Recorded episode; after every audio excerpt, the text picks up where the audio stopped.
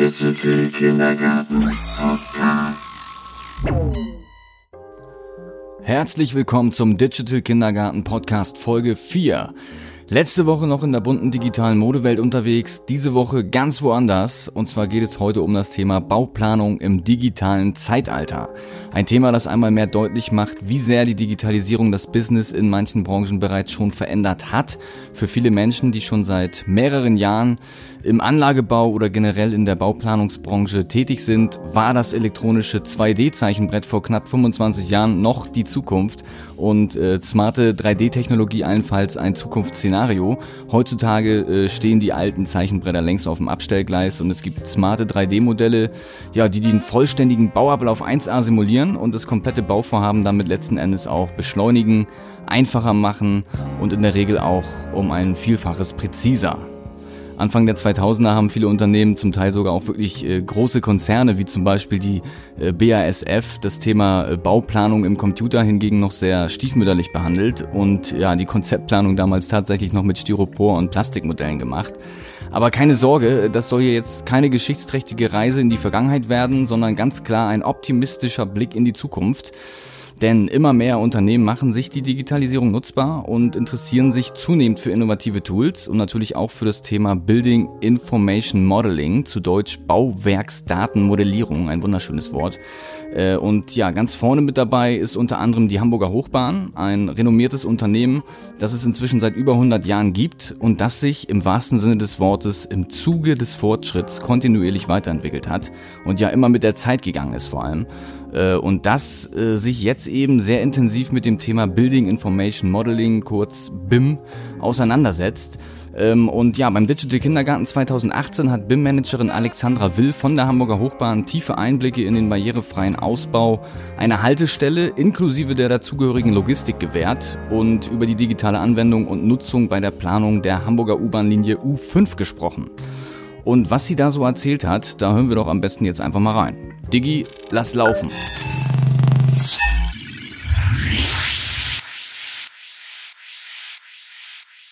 Also ja, herzlich willkommen zu meinem Vortrag. Ähm, ich bin von der Hochbahn und ich erzähle was über Building Information Modeling. Wir haben das genannt digitale Anwendung und Nutzung bei der Planung der neuen Linie U5. Ähm, es geht aber nicht nur U5, sondern auch um andere Themen oder andere Projekte, wo wir das im Moment anwenden.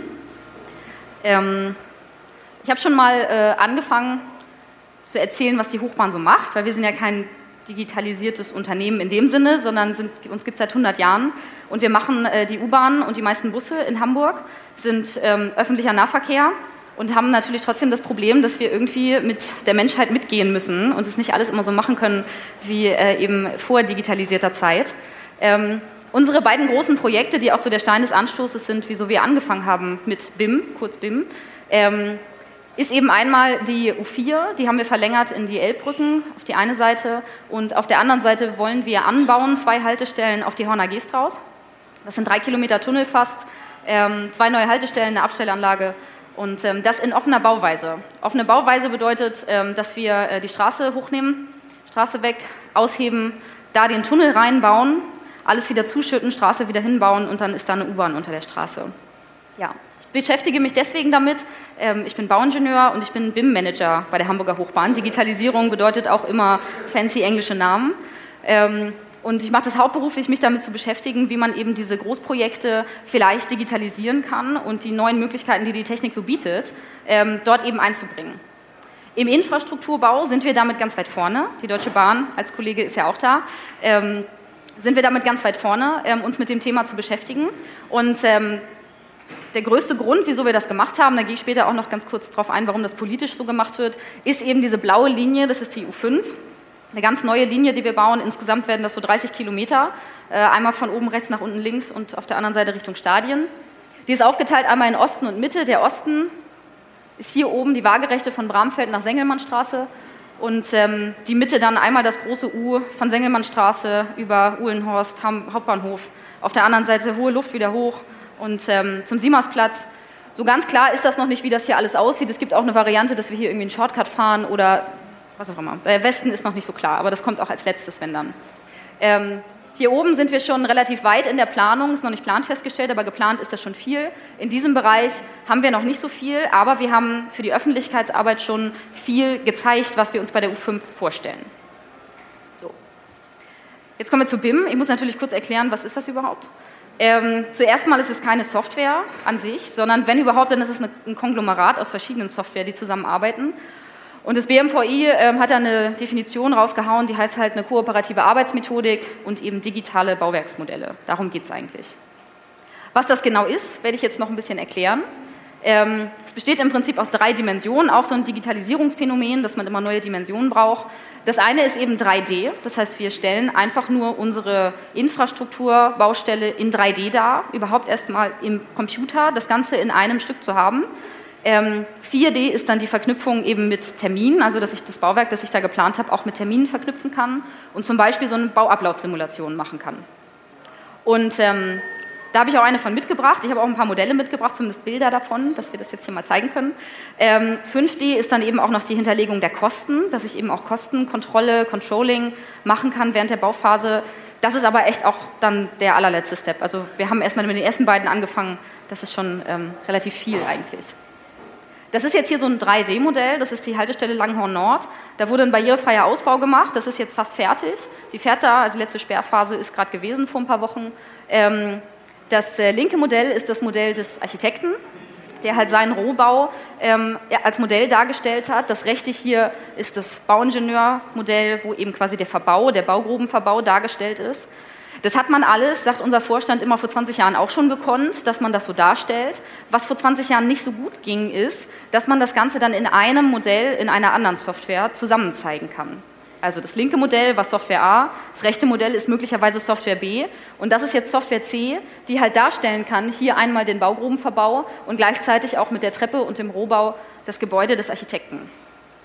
Das ist jetzt für so ein Einfamilienhaus nicht so ein Riesendrama, weil natürlich da ist nur ein Architekt, der kümmert sich darum, dass immer alles passt.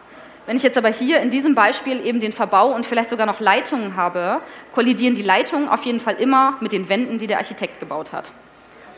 Das ist vielleicht für so ein Einfamilienhaus nicht so schlimm, weil das sind eben fünf Durchbrüche und drei Deckendurchbrüche. Bei der U5 ist das dann schon ein Problem, weil da kann man nicht einfach sagen, wir gucken jede der 18 Haltestellen in Ruhe an und schauen die Technikräume und schauen, dass da jede Wand ein Loch hat. Das geht so nicht. Das wird ewig dauern. Und ähm, ein Planer hat vielleicht 60 Leute, die daran zeichnen. Die Hochbahn hat natürlich keine 60 Leute, die das prüfen können. Also irgendwie müssen wir das besser darstellen, damit wir eben mit, unserem, ähm, mit unseren Menschen, die daran arbeiten, mit unseren Bauingenieuren auch in der Lage sind, das zu verstehen, was der Planer da eigentlich mal gewollt hat. Anderes Beispiel ist die U4.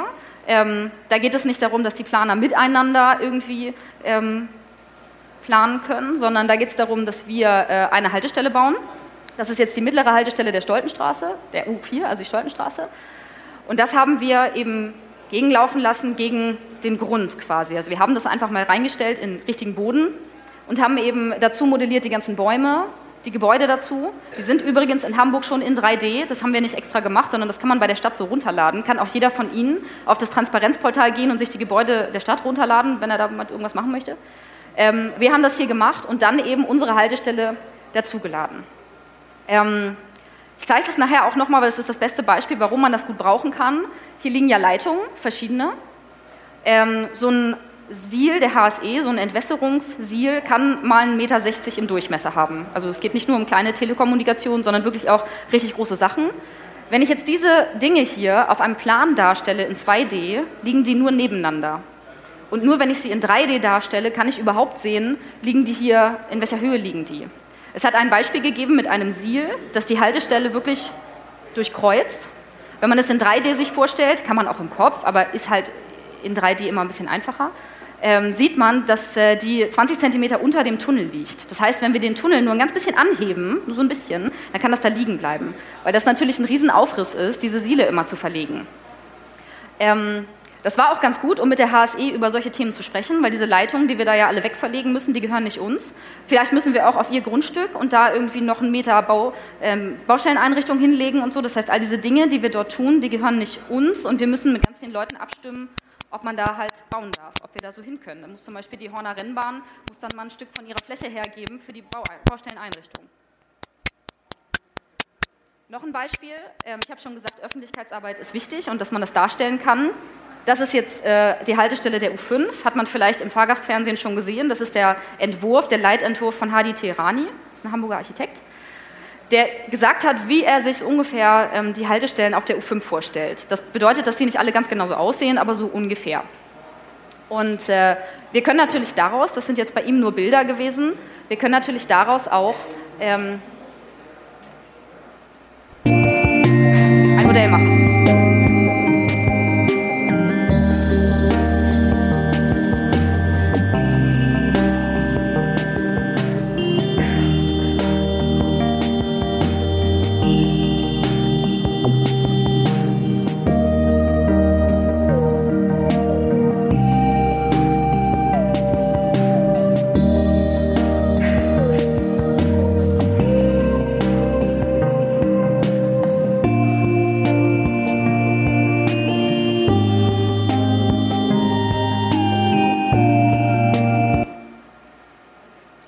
Das war jetzt für die Öffentlichkeitsarbeit, also das war jetzt ein Modell, wo halt alles hübsch ist. Es hat damals den Entwurf von Terani noch nicht gegeben, deswegen hat es andere Farben.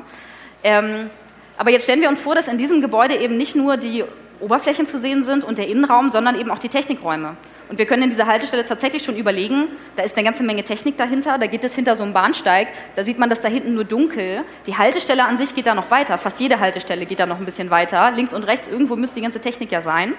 Ähm, und man kann halt dort dann wirklich ein Modell machen, wo man diese ganze Planung schon ähm, drin hat.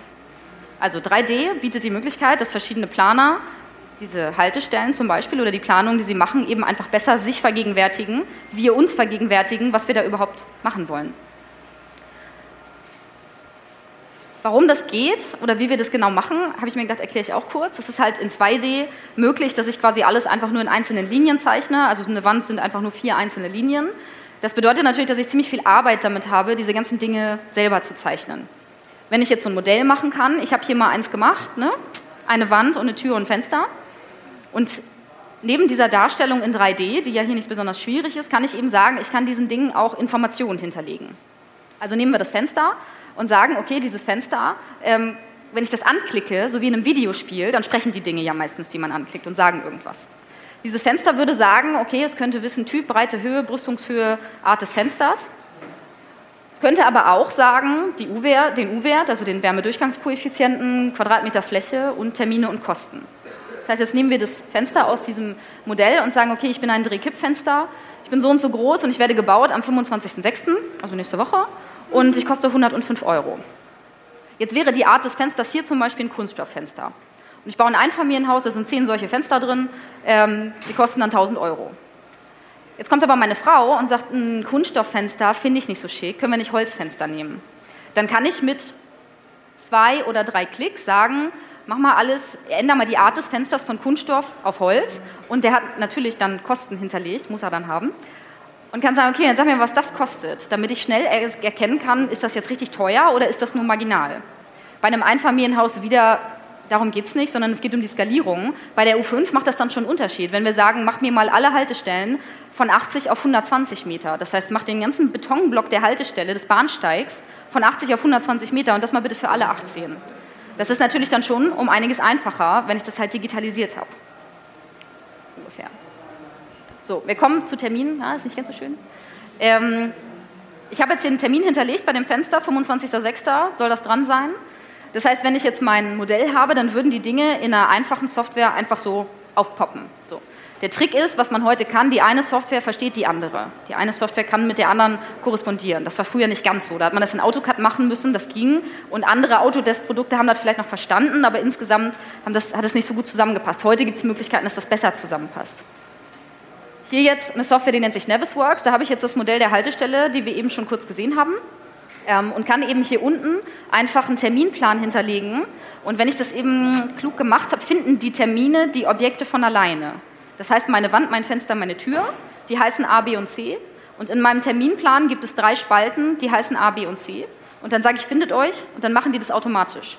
Und dann kann ich in Navisworks sagen, okay, Play, hier sieht man das auch da so schön, da ist ein Play-Button. Da kann ich sagen, mach mal Play und dann poppen die so, wie der Terminplan das gesagt hat, nach und nach rein. Das ist noch nicht so richtig schön, aber es bietet die Möglichkeit, dass ich auf dem auf einem größeren Stück wie der U4 sehen kann, was wann wo passieren soll. Normalerweise sehe ich im Terminplan nur, wie die Vorgänge nacheinander passieren, aber ich sehe nicht, wo ist dieser Vorgang. Da steht Aushub und meint aber die Ecke da vorne.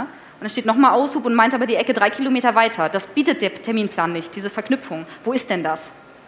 Und das ist für uns aus unterschiedlichen Gründen wichtig, weil wir eben zum Beispiel sagen müssen, ich möchte das ausschreiben an einen Mittelständler, der kann nicht da, da, da und da auf drei Kilometer Aushub machen, sondern der kann das nur an einer Stelle. Und ich brauche dann drei Unternehmen, die das machen. Also es gibt Gründe, wieso das gut ist, dass wir das halt zeigen können, wo das stattfindet. So, bewegte Bilder sind besser.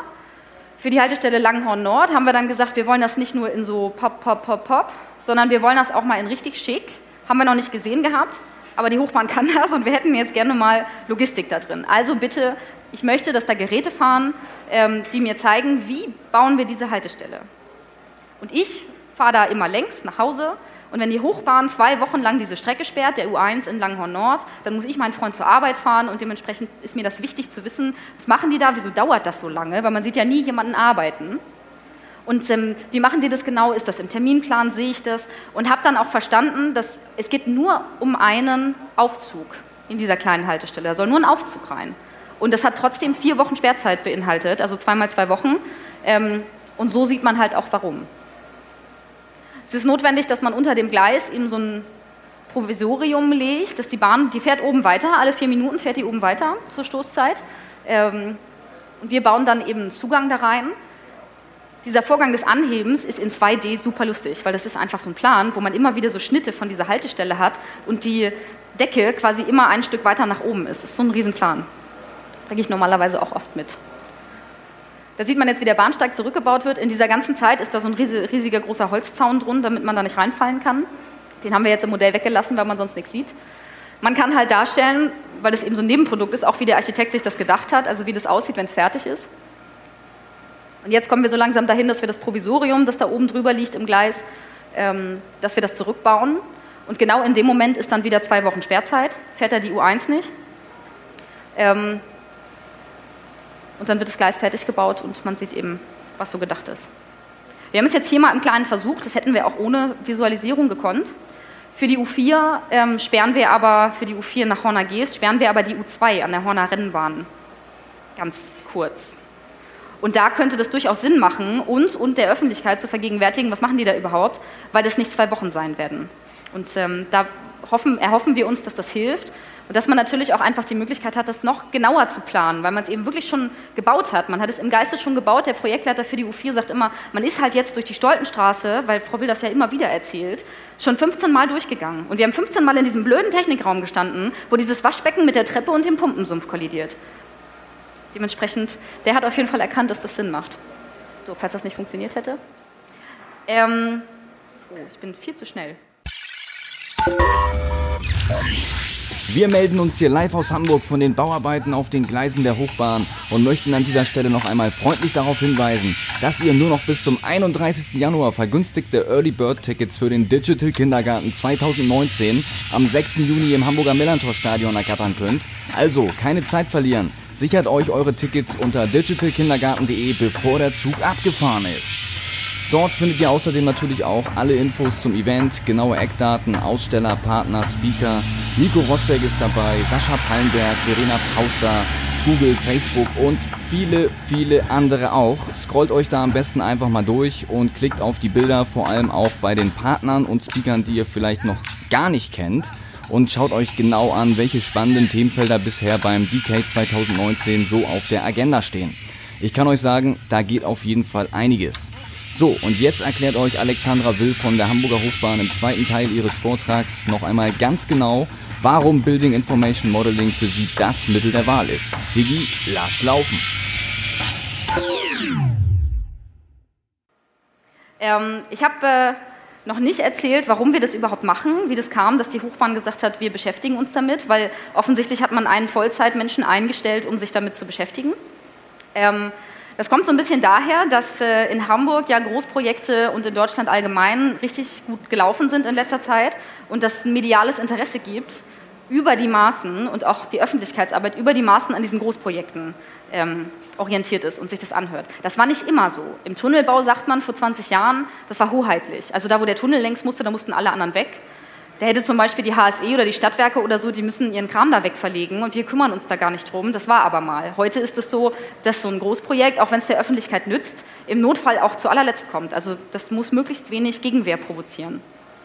Also hat es, wenn Sie das vielleicht gehört haben, eine Reformkommission Großprojekte gegeben, die hat so ein Pamphlet rausgegeben vor zwei, drei Jahren, 15 glaube ich war es, ähm, in dem steht, wie können wir versuchen, terminsicherer und kostensicherer zu bauen in Deutschland. Und ähm, ein Produkt daraus war dann eben dieser Stufenplan für digitales Planen und Bauen, ähm, wo man versucht hat, Möglichkeiten aufzuzeigen. Da gibt es irgendwie so einen Zehn-Punkte-Plan und Punkt 10 ist äh, BIM. Als Vorschlag, was man machen kann, um eben diese Dinge ähm, zu verbessern, um das Ganze ein bisschen kostensicherer zu machen. Die Überlegung war, dass ähm, man sagt, okay, von 15 bis 17 gibt es eben diese erste Phase. Da wurden die ersten vier Pilotprojekte gemacht. Der eine war der Tunnel Rastatt. Ähm, das hatte aber nichts mit BIM zu tun. Ähm, die Filztalbrücke und noch zwei andere. Ähm, wo, man, wo die, das BMVI quasi in seinen eigenen Projekten gesagt hat, wir fangen das mal an. Als nächstes war es dann eben von 20, 17 bis 20, kamen noch weitere 20 Pilotprojekte dazu, wo man eben versucht hat, überhaupt erstmal Erfahrungen zu sammeln. Die sind oft gefördert die machen das oft nicht zum Selbstzweck, sondern das ist oft so, dass sie das machen, weil man das machen soll, aber nicht, damit es irgendwie so richtig viel hilft, sondern um Erfahrungen zu sammeln.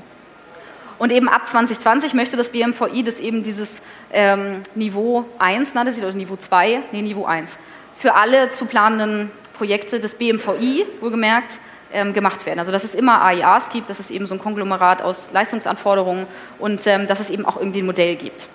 Die Hochbahn ist aber nicht im Dunstkreis des BMVI, zumindest nicht direkt, weil wir der Stadt gehören. Wir haben aber für uns das, die, die Notwendigkeit erkannt, zu sagen, wir machen das. Wir versuchen uns damit zu beschäftigen, weil wir echt komplizierte Sachen bauen und das wäre echt schon gut, wenn man die heutige Technik ähm, als Unterstützung nimmt. Und ähm, ich habe noch ein Beispiel mitgebracht, warum ähm, das echt hilft, weil ich bin jetzt noch nicht so wahnsinnig lange Bauingenieur und ähm, ich verstehe oft nicht, wie die das gemacht haben. Also es gibt so eine Situation, dass sie versucht haben, äh, oder das ist eine, eine Haltestelle irgendwo, ähm, da muss man ja gucken, ob man das baulogistisch hinkriegt, in diesem eng bebauten Bereich mit den ganzen Lastern und LKW und Flitzwandgreifern und so noch aneinander vorbeizukommen. Und man darf natürlich auch nicht so viele Bäume wegnehmen, wieder so ein Thema. Ähm, deswegen haben die einen äh, riesigen Plan gemacht und dann haben sie äh, Zettel, Autos ausgedruckt, also LKWs im Maßstab, die sie da rumfahren lassen, um das zu gucken. Das klingt jetzt witzig, das ist aber gar nicht lustig, weil eigentlich ist das gar, äh, richtig gut gewesen. Also, dass jemand so weit in die, in die Thematik eingeht, macht nicht unbedingt jedes Bauunternehmen, sondern man überlegt sich das und am Ende guckt man baulogistisch, wie das dann schon geht. Die Leute haben auch echt Ahnung davon. Also, ich habe halt ein bisschen gelächelt, weil ich dachte, witzig. Schade, wir hätten jetzt davon ein Video machen müssen, denn ob man das jetzt so macht oder anders, darum geht es gar nicht. Das, was die da gemacht haben, haben nur die beiden gemacht. Und es ist nicht reproduzierbar. Wenn der eine das Unternehmen verlässt und der andere geht in Mutterschaft, dann ist diese Information, die die gehabt haben, weg. Und wenn wir eines Tages diese Haltestelle bauen, dann hat man nicht mehr gewusst, dass das vielleicht nicht gepasst hat oder dass wir die Schlitzwand dort versetzen mussten oder so. Wenn die das nicht irgendwo eingetragen haben, dann ist diese Information weg. Und das ist ja ganz oft in Unternehmen das Problem, dass die Information, die jemand gehabt hat, der nimmt die mit, wenn er geht.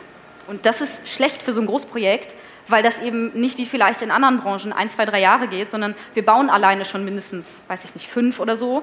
Und bis wir dann den Betrieb, dass die Betriebsphase, diese Testphase dauert auch noch mal ein, zwei Jahre. Also da sind die Leute schon lange woanders, weil die können wir ja auch gar nicht alle beschäftigen. Also wenn Hochtief eine Baustelle macht, dann sind die Hauptlast der Ingenieure in der Bauzeit da. Und für diese ganze Betriebsphase oder eben auch die, die, Dinge, die später kommen, die TGA, sind die Bauingenieure, die den Rohbau gemacht haben, gegangen. Die müssen was anderes machen. Die können ja nicht alle da bis in alle Ewigkeit sitzen, bis das Projekt fertig ist. Das heißt, wir müssen sicherstellen, dass wir diese Infos immer haben können. So. Das beste Beispiel, ganz anschauliches Beispiel für diese ähm, Problematik ist eben für mich dieses Pläne versus Modell-Ding. Und äh, das ist jetzt so ein Leitungstrassenplan. Also die Leitungen für, ihre, für ihr Zuhause, die liegen meistens ja irgendwo im Bürgersteig, in der Straße, vielleicht auch auf der Wiese vor ihrem Haus, aber meistens ist da irgendwie ein Bürgersteig. Und ähm, damit man eben irgendwie äh, diese Leitung verlegen kann, Leitungen überhaupt da reinbauen, nimmt man meistens den Bürgersteig hoch oder Teile der Straße und verlegt die dann da. Hat jeder schon gesehen. Ähm, hier sieht man, das ist jetzt äh, ein Auszug aus so einem Plan bei der U4 ähm, welche Leutchen da eigentlich so alles Pläne, ähm, Leitungen verlegen. Also Stromnetz Hamburg, ähm, Hamburg Netzgas, Telekom, Dataport, Siele, HSE, Fernwärme. Das sind alles Leitungen, die in diesem Bereich genau liegen. Nicht unbedingt immer alle gleichzeitig, aber schon insgesamt auf dem jetzt gleich folgenden Plan. Dann gibt es natürlich einen Zustand, bevor wir die Baustelle aufmachen. Also die Leitungen sind vorhanden. Wir bleiben jetzt mal bei der HSE, das ist diese gestrichelte. Dann gibt es ein Provisorium, bauzeitlich, also wo das Ganze liegen soll, während es gebaut wird. Das kann ja meistens nicht dann irgendwie genau da liegen, wo es ist. Und dann gibt es eben einen geplanten Stand. So, das heißt, bei der HSE, so eine dünne gestrichelte Linie bedeutet vorhanden, diese halbe halbe ist provisorisch und die volle grüne ist ähm, geplant im Endzustand. Das ist der Plan dazu. Ja, lachen Sie nicht. Ich habe auch gelacht, aber das ist nicht witzig, weil ich habe dann gleich einen Anschiss gekriegt. Alle notwendigen Informationen, die ein Bauingenieur braucht, die sind da drin. Alle für die Bauzeit wichtigen Informationen sind da drin. Und jede dieser Leitungen hat auch irgendwo eine Höhenquote, die einem sagt, wo die genau liegen. Und äh, ich konnte das gar nicht so richtig glauben, weil in der Welt, die irgendwie mit Google und, und Apple und Steve Jobs aufgewachsen ist, würde ich sagen, wenn das nicht intuitiv und anwenderfreundlich ist, dann ist das nichts. Darf man im Bauwesen nicht sagen. Darf ich jetzt Ihnen sagen, weil wir im digitalen Kindergarten sind, aber eigentlich darf man das nicht sagen. Ähm, hier sieht man, wie eben. Oh. Falsch, da. Ähm, hier sieht man, hier gibt es dieses vorhandene Siel, diese Striche. Dann laufen hier überall die Provisorien längs und hier insgesamt ist dann eben das äh, vorhandene Siel. Hier sieht man so einen großen Schacht, der auch zum Siel gehört, den sehen wir gleich nochmal. Und diese graue Linie hier ist die Haltestelle, ist die Wand der Haltestelle, die Schlitzwand. Ähm, und genau das war der Grund, wieso mein Chef vor einem Jahr auf die Idee gekommen ist, mich einzustellen oder eine Stelle zu machen, in der ich dann arbeite, ähm, weil das Ganze eben auch ein bisschen anders geht. Das ist das Modell dazu. Das ist immer noch die Stoltenstraße, haben wir am Anfang gesehen, nur jetzt ein paar andere Sachen ausgemacht. Da sind jetzt eben keine Bäume mehr und kein grüner Rasen, aber hier sieht man, das ist das Ziel dieser große Schacht. Und hier geht das dann eben längs. Hier bedeuten die unterschiedlichen Farben auch verschiedene Träger und verschiedene Zustände. Ich kann hier einzelne Sachen an- und ausmachen. Ich kann das drehen und nochmal gucken, wie hängt das zusammen. Und ich kann der HSE erklären, dass dieses und jenes so vielleicht nicht funktioniert. Das ist immer mein Lieblingsbeispiel, die HSE, weil die so große Sachen macht. Es sind alle anderen auch, mit denen wir darüber reden müssen, wer da jetzt wann was wegverlegt, damit wir da bauen müssen, damit wir da bauen können. Und äh, ich finde das ganz wichtig, dass wir jetzt halt auch heute mal auf so einer Veranstaltung darüber gesprochen haben, weil das halt nicht äh, ja, Technik to come ist, sondern das machen wir halt schon und das haben wir jetzt auch gerade letzte Woche in neuen Planerausschreibungen ähm, verhaftet, dass wir das immer weitermachen werden. Und das ist jetzt bei der U4, waren so die ersten Schritte, die wir versucht haben zu sehen. Und die Erfahrung, die ich gemacht habe, ich bin ja eh total begeistert davon, aber auch die Ingenieure sind dafür zu begeistern, man braucht zwar irgendwie Studenten und irgendwie junge Leute, die das bedienen können, aber wenn die das bedienen können, dann kann man da die Infos ziemlich schnell rausfinden. Und wenn man dann das erste Mal in einer Besprechung gesessen hat, in der eine Kostenkalkulation durchgegangen wird und ich mit meinem Modell ankomme und sage, deine Massen, die stimmen einfach von vorne bis hinten nicht. Da stimmt keine einzige Masse. Ich habe zehn kontrolliert und neun stimmen. Stimmen nicht, nur eine stimmt. Und dann bringt man so einen alteingesessenen Ingenieur dann schon echt ins Schwitzen, weil natürlich derjenige, der diese Kalkulation gemacht hat, der ist gerade nicht da. Der kann jetzt nicht sagen, warum stimmt diese Masse nicht, weil der hat halt mit seinem Dreikant auf dem Zettel, mit so 15 verschiedenen Dreikants, die immer verschiedene Maße ähm, aus Plänen rauslesen können, der hat jetzt äh, das gerade irgendwie diese Treppen zum Beispiel gemessen und dann hat er ein Volumen von sowieso Kubikmeter. Ähm, und wie der das genau gerechnet hat und wo die Werte herkommen, das ähm, weiß keiner, wenn der nicht da ist. Und das Modell zeigt einem das dann und sagt, ja, das hier ist da drin. Und ähm, musste der Projektleiter dann nach Hause gehen und musste eine Woche später dann erzählen, ähm, was die Maße sind. Es hat am Ende alles gepasst, aber da hat man dann gesehen, dass das schon nützt. Und vor allen Dingen meine Leute haben gesehen, dass das gut war, denn da wurde ein alt eingesessener Projektleiter plötzlich dann äh, ganz schwitzig, wie man das so machen soll. Ja, passt. Vielen Dank.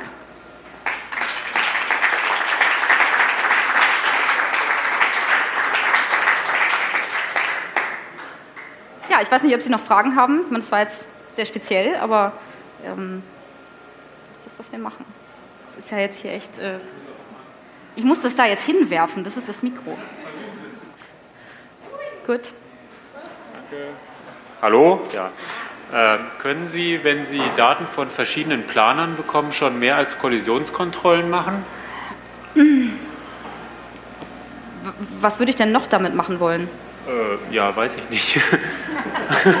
also es soll, ja, es soll ja eigentlich ein bisschen mehr funktionieren. Also dass man zum Beispiel, der, der Idealfall wäre, wenn man alle Daten von Fachplanen in einem großen Modell verbindet und sozusagen alles zusammenschließt. Ja. Aber das funktioniert ja wohl noch nicht, so wie ich Das mitbekomme. ähm, ist auch aus unterschiedlichen Gründen gar nicht so richtig gut, weil natürlich ähm, der Architekt hat natürlich ein Recht, ähm, ein, ein, wie sagt man, Urheberrecht an seinen Wänden, sage ich mal, und er hat natürlich auch das Risiko dessen. Also derjenige, der es plant, der muss es auch behalten und es darf nur von ihm verändert werden. Das ist das Problem. Das heißt, wenn ich die ganzen Sachen in ein Modell zusammenschmeiße, dann müssen die irgendwie ver-PDF sein, sage ich mal. Sie geben ihm wieder eine Skizze, eine Handskizze zurück. Nein, ich gebe ihm schon das Modell, aber eben in einem Format, das daraus quasi PDF macht, das möglichst viele Informationen übernimmt. Also ich kann schon auch Kosten und Termine übernehmen und so eine Ablaufsimulation kann ich auch schon selber machen. Mache ich halt nicht, weil das lasse ich halt jemand anderen machen, aber ich kontrolliere die dann. Ähm, das, was ja wichtig ist, dass die sich A überhaupt erstmal geometrisch ähm, verständigen müssen. Und wir sind nun der Auftraggeber. Das heißt, wir müssen das nicht alles selber machen, sondern wir zwingen den Planer dazu, sich damit zu beschäftigen. Denn auch die Planer würden gerne äh, immer nur so Halbwahrheiten verbreiten, sage ich das jetzt ganz fies, aber ähm, sich das nicht zu Ende denken. Und dadurch, dass ich sie zwinge, das in 3D zusammenzumachen, arbeiten die ganz anders miteinander. Und das ist der Mehrwert, dass sie das müssen. Dankeschön. Da ist noch jemand. Ähm, kann man sich die 3D-Modelle vielleicht schon in Virtual Reality anschauen oder Augmented Reality? Ja, kann man. Also ich habe das jetzt, ähm, wir haben das jetzt nicht mitgebracht. Wir haben bei den L-Brücken so ein Video gemacht, was man an unserem Stand sieht, wo man durch die L-Brücken geht, die jetzt fast fertig ist, die Haltestelle. Ähm, in diesem äh, in diesem Modell der U4 ähm, das ist in der Software gemacht worden, in Revit heißt das, also ein Zeichenprogramm. Und da gibt es ähm, ein Plugin für, zum Beispiel Enscape. Ähm, damit kann ich das dann ein bisschen gerendert angucken, also dass die Farben ein bisschen hübscher sind und es alles ein bisschen besser aussieht. Und ähm, das mag ich am liebsten, weil das ist für Dove, wenn man dann eine ähm, Wife zum Beispiel anschließt, dann drücke ich nur einen Knopf und dann sehe ich dasselbe, was ich in dem Programm sehe, sehe ich dann quasi auch in der Wife. Das haben wir schon gemacht. Ähm, ich finde, dass das so ein Gadget ist. Da kann man halt noch ein bisschen Werbung mitmachen. Ähm, oder wir haben das eben für Öffentlichkeitsarbeit genutzt, aber es hat halt das Skalierungsproblem. Also wenn ich das jetzt 5, 6, 7, 8 Leuten zeige oder 100, ähm, nützt mir das eben für diese richtig großen Projekte noch nicht so viel, weil ich muss halt eine Variante finden, ähm, in der ich das halt vielen zeigen kann. Es nützt mir aber was für meine Chefs dass die das sich angucken können. Und ja, da kann man, das ist auch echt denkbar einfach. Also das war irgendwie mal komplizierter, aber ähm, wir sind da letztes Jahr drauf gekommen auf Revit und Enscape und da ist das echt für doofe. Da hat man dann so zwei Stative, ähm, die die Bewegung aufnehmen und dann nimmt man die Brille und geht dann halt einfach durch das Modell und die anderen sehen auf dem Screen, ähm, was der halt macht. Und dann kann man dann mit diesen Handdingern, kann man sich so durchs Modell schießen ähm, und das angucken. Das ist schon echt ganz cool eigentlich.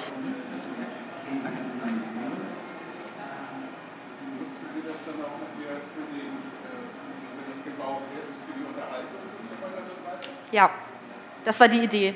Da sind wir auch ein bisschen einzigartig, oder einzigartig nicht, aber sind wir schon, haben wir schon ein bisschen Alleinstellungsmerkmal, weil wir sind Bauherr dieser Projekte und wir betreiben sie auch. Also diese U-Bahn, die gehört dann uns, oder der Stadt, aber wir gehören der Stadt, dementsprechend sie gehört uns und wir betreiben sie auch alleine. Sie wird nie irgendwem anders übergeben ähm, und wir bauen im Notfall das auch zurück. Deswegen ist es, ist es gut und wichtig, dass wir genau diese Informationen, die wir als Betreiber brauchen, das ist das, was der Hochbau oft nicht macht, dass sie das für den Betreiber bauen, wir versuchen hier schon zu schauen, dass wir in frühen Leistungsphasen das tatsächlich so machen, wie wir das auch mal in der Form brauchen.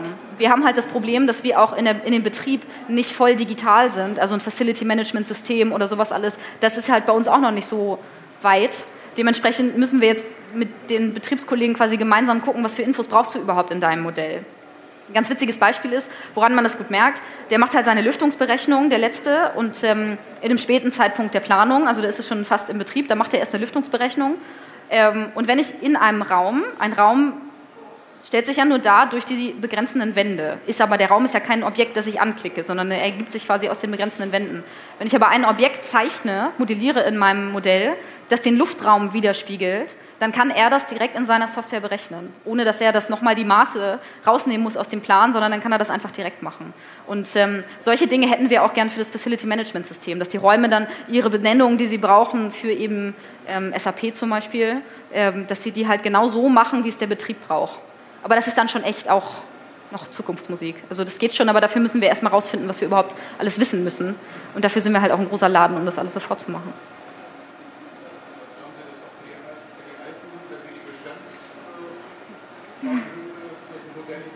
Ja, wir haben das jetzt gemacht für die Haltestelle Wartenau. Da wird nur so ein ganz kleines, da wird eine Treppe neu gemacht, so ein paar Kacheln von den Wänden. Da haben wir ein Vermessungsmodell machen lassen. Also da haben wir, haben wir von dem Vermesser ein 3D-Modell machen lassen, um mal zu gucken, wenn ich jetzt eine Baumaßnahme habe, die hat halt, weiß ich nicht, 200.000 Euro oder so, macht es dann Sinn oder macht es ab irgendeinem Schwellenwert Sinn zu sagen, da lassen wir auch ein richtiges Modell machen von jemandem.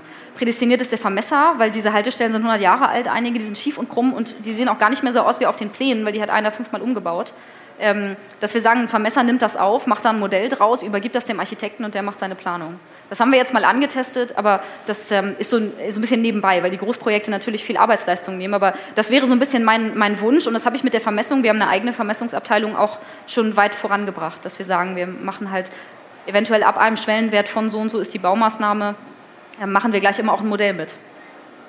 Dann, vielen Dank. Das war's.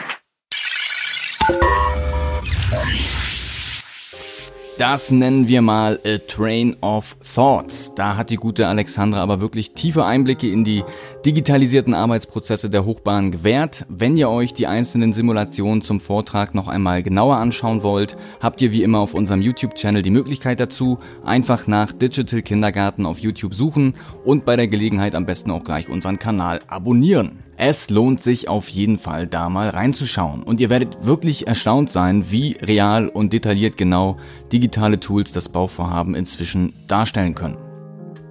Nächste Woche widmen wir uns dann wieder einem Thema, das im Bereich Marketing und Kommunikation zu verorten ist. Und zwar erzählt uns der ehemalige Twitter-Deutschland-Chef Thomas de Boer schöne Geschichten darüber, was der Kurznachrichtendienst alles für Marken tun kann. Und äh, so viel sei an dieser Stelle schon mal verraten, alles startet nicht etwa mit einem zwitschernden Vöglein, sondern mit einem weißen Schäferhundmischling. Uhu, also wenn das kein guter Cliffhanger ist, dann weiß ich auch nicht. Oder Digi, was meinst du dazu? Kein Kommentar. ja, sehr gut. Äh, dann würde ich mal sagen, das war's für diese Woche. Digi und ich sind draußen und hoffen, dass ihr kommenden Freitag wieder einschaltet, wenn wir einen genauen Blick darauf werfen, wie ihr es schafft, Twitter bestmöglich zur Steigerung eurer Markenbekanntheit zu nutzen. Also immer dran denken, nur die Smarten kommen in den Garten. In diesem Sinne, bis nächste Woche. Tschüss. Auf Wiederhören.